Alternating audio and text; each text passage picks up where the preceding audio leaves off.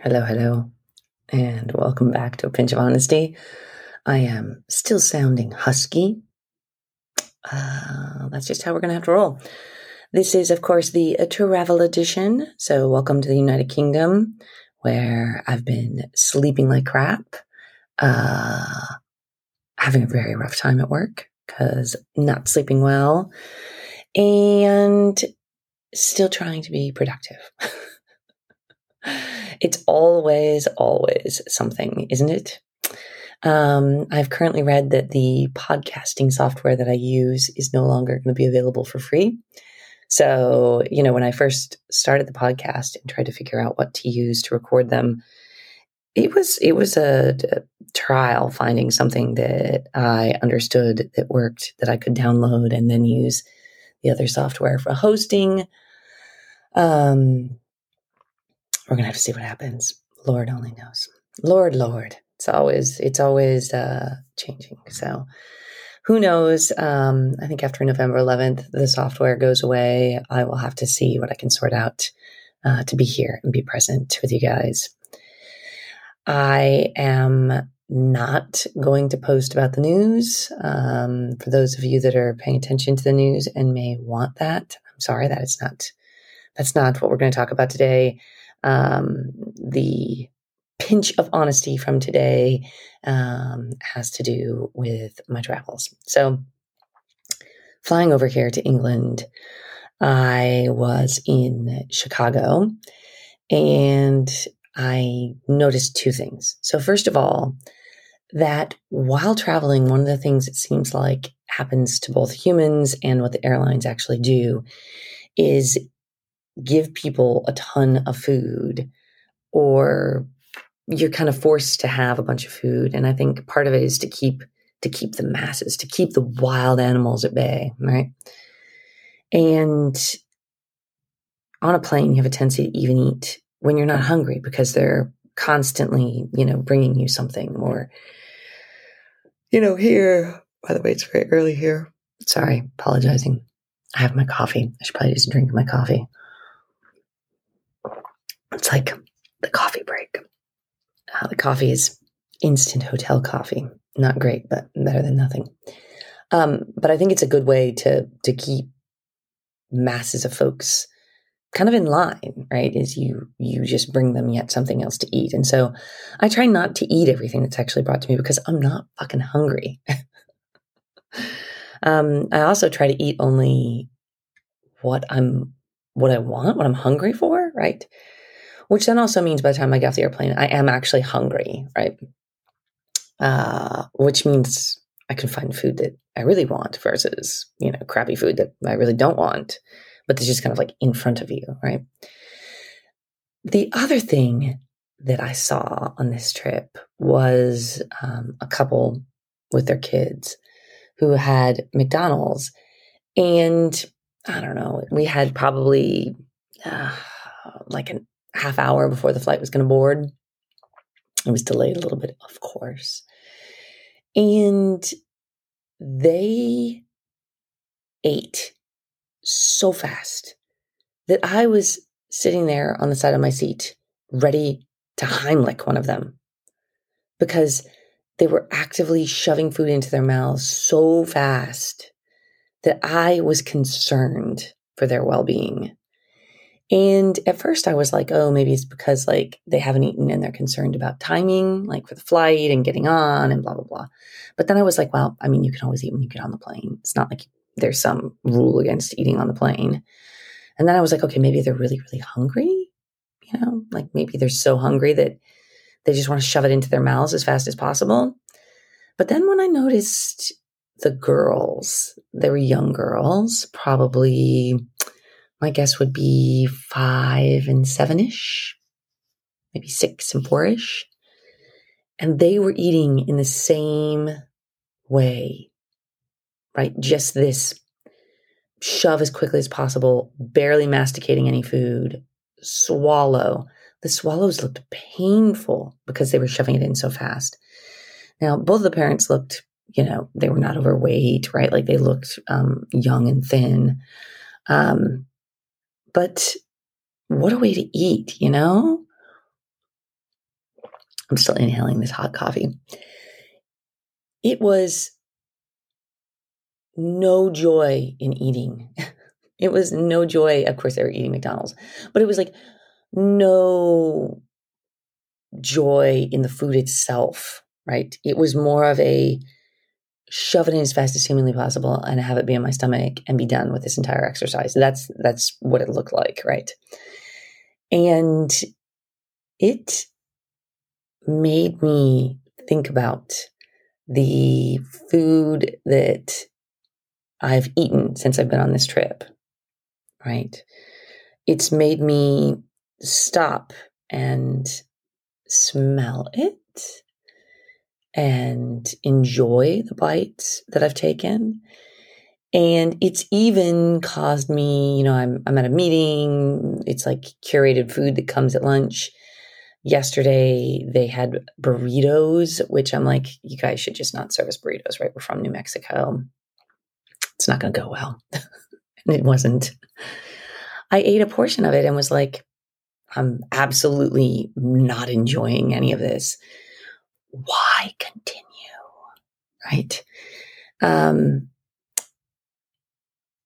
now, I also thought back to is it possible that these are folks who've come from a place or time in their lives or you know their parents lives where food was scarce because that's the other thing that really pinged for me right is like if it's somebody the way they ate was like the type of people who haven't eaten in a week or two and are so hungry that they can't stop to take a breath right or maybe that that is something that has happened to one of them in their lives and so um, they they don't know that now they do have food and they should slow down, right?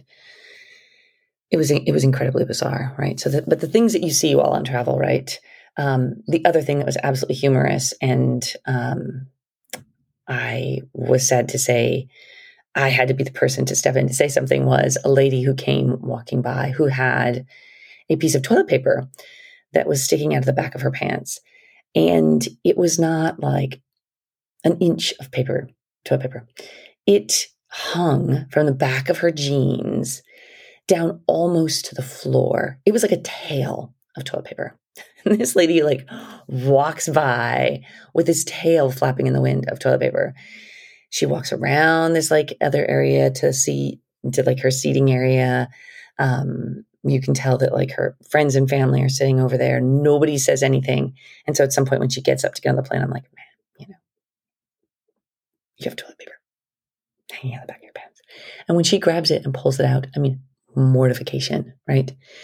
But it was a long flight, right? From Chicago to Heathrow. Can you imagine sitting on a plane with toilet paper hanging out the back of your pants for that entire amount of time? No, no, thank you, right? Um, I just, I can't even imagine. All right.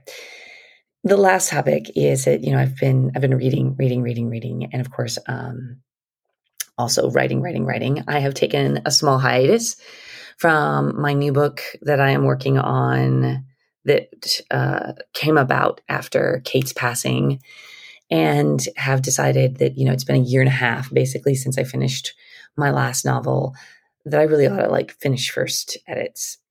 And so I'm giving myself until the end of October to finish edits. I'm tracking it as a way to push myself to actually finish edits, which is good. It's pushing me to move forward. Um, I'm not.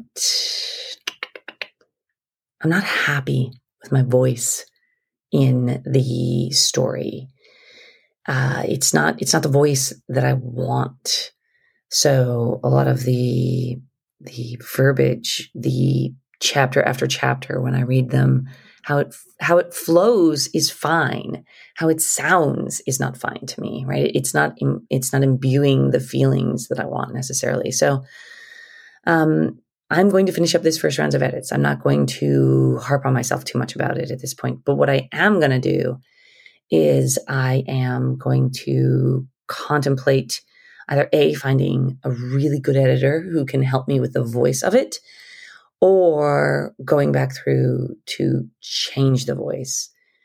And I think for a lot of it, it's also, I notice that I'm repetitively using the same words that I like, right? That I use in my own voice that doesn't translate well for the story. So, um, learning, learning as I go, right? I'm thinking about taking a creative writing course at our local university try to help me branch out, help me learn how to put the voice that I want into the story that I want. I think you're never too old uh, to go back and learn things. Never. So, as I've been cruising through and reading more and more off of my to be read list, one of the things that I noticed was that a number of the authors that I read use initials instead of their actual names, right? So, there is DM Gay, right? Um, there is, um, of course, one of my my favorites, right? J.S. Morin, where you know when you're reading, um, I have I have no idea, guy, girl, no idea, right? Like you're just kind of reading. One of my latest favorite stories is The House Witch, and it's by somebody who's named um. No first name. Is it a last name? I have I have absolutely no idea, right? Um, it just says Delemhach. um, you know, and when you and when you have authors who have a first name like Richard or Becky or Amy, right? It's quite easy to take away from that and say, yeah, I know kind of who this is or what they are in your head, anyways, whether that's true or not, right? Um, oh, TJ um, who did the the House in the Cerulean Sea, another like you know just initials, right? Um, v Schwab, V A Schwab, I don't know. So I started looking up um, authors, and in particular, you know, um, authors who just use initials, right? Of course, there's a couple that are very, very famous, right? There is J.K. Rowling, right? Crazy, famous, just use initials. J.R.R. Tolkien, of course, right? um, T.S. Salinger, right? Just initials. And for some of these things, I've heard why people have chosen to go with initials. In other cases, I have no idea why they've chose to go with initials and not. But I started looking up why would somebody just use initials versus their entire name, or why would they use a pen name versus their actual name? Now, one of my favorite stories about pen names is, of course, um, is is um, you can tell it's early here. I'm, I apologize. is Stephen King, right? So Stephen King, of course, is his actual name. Um, but while he was writing, right, the, the story that I read was that he was too prolific and that they told him he had to slow down, right? He was flooding the market with books. So he had written a book and he wanted to publish it. However, they did not want to publish it under his name because he had too many books that were out there. And so the book had gone to press and he hadn't picked the name he wanted it to be published under. And this book, by the way, was Running Man. And so he was listening to um, Bachman Overdrive. And so he was like, I don't know, John Bachman. And so Running Man was published under John Bachman. And for a long time, nobody knew that it was actually Stephen King who had written it. And I love that story, right? Because A, he didn't put any real thought into his pen name at all. And for him, it was more about he was just writing, right? He just had he just had books that he wanted to to put out there. Um, so you know, I know for for some folks, especially if they're writing dirty, filthy romance, that having either a pen name or just initials helps them feel a bit um, anonymous, right? For some folks, it's also the the mystery of it, right? That it's not clearly them, right? So just having having your initials out there makes makes the whole thing just a little bit a little bit more um, mysterious, right? I think for some folks, and in particular for females, um, it's a really good way for somebody not to associate it with being like a female author versus a male author, or um, if somebody has a, a very, you know, clearly a Jewish name or a name that is associated with something, it's kind of easier if they if they just use their initials. Um, also, there's something to be said for how it looks in print, right? Or if you just have a straight up hard name, just a name that's really difficult to say, you know, maybe that's the direction that folks want to go is um, just to use their initials, right? Instead. I would be worried that if your name was uh, Sean Smith or Sam Smith, Smith or Jane Smith, that if you were to use that name, um, there may be loads, loads and loads and loads of people who have the exact same name, right? So, um, you know, m- maybe, maybe that's that's uh, that's you know the reason to just toss out initials or a pen name, right? Um, I think you know, one of the other folks that I had read about that was interesting was C.S. Lewis, um, which is not his name at all. His name is uh, Clive Staples, and he didn't like his name. and so um, he picked that name, C.S. Lewis, um, because of a beloved dog. Um, still drinking out here, right? Um, good on you, right? Uh, if if you're not into your name, why do it, right?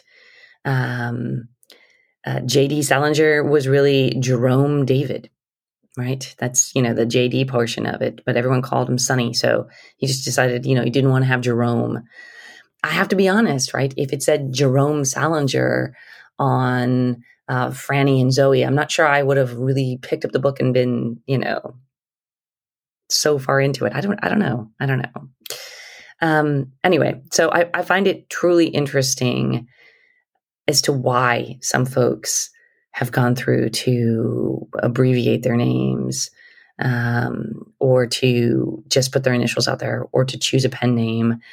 Uh, the first book that I published was under my own name should I go with initials? Should I go with my own name? I have no idea, right? Uh, is it becoming more in to go with initials? Maybe, maybe.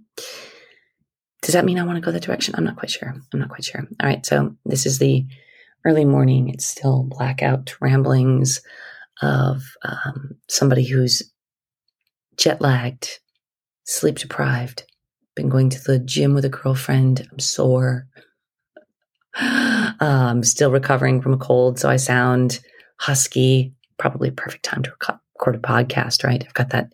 I've got that deep, rumbly voice. Um, am I still um, suffering through menopause? Yes. Am I still in tears often and missing my Katers? Mm, yes. Just saying her name makes me want to cry. I flew sh- through Chicago, which is where she passed. It's where her family is. The last time I was in England was with her. So I'm back in England without her.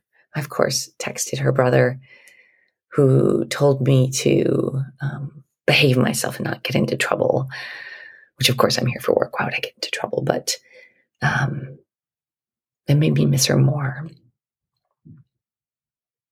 Grief is so fucking hard because you never know when it's going to come or go or how you're going to feel, right? You can wake up on a day and be bright and cheery and absolutely here. And then you see something or you hear something or you smell something and you're right back in it. You know, you're right back in the grief. And there's no good reason for it, right? I think it's it's the body's way of dealing with trauma. So, my plan is that I'm going to finish editing the last book. First edits will be done. I will find a magnificent editor. I will I will choose the voice that I want to move forward with with my first book. And then from there, I'm going to put my attention on my um, my my dedication to Kate, my book that is inspired from um, her passing. And I feel like it will help me recover. It will help me through my grief. And um, I will be in a much better place. Well, I'll probably still cry. I'll probably still, I'll probably still have the weird ups and downs. I think it's life, but um, I will be, I will be dealing, I will be dealing with it in such a way that I think it'll be positive for me. So, with that, I thank you for turning into this husky, uh, sleepy, coffee drinking podcast. I seriously fucking appreciate every single one of you. And I see you. I see you out there. So have a magnificent day, and I will catch you on the flip side.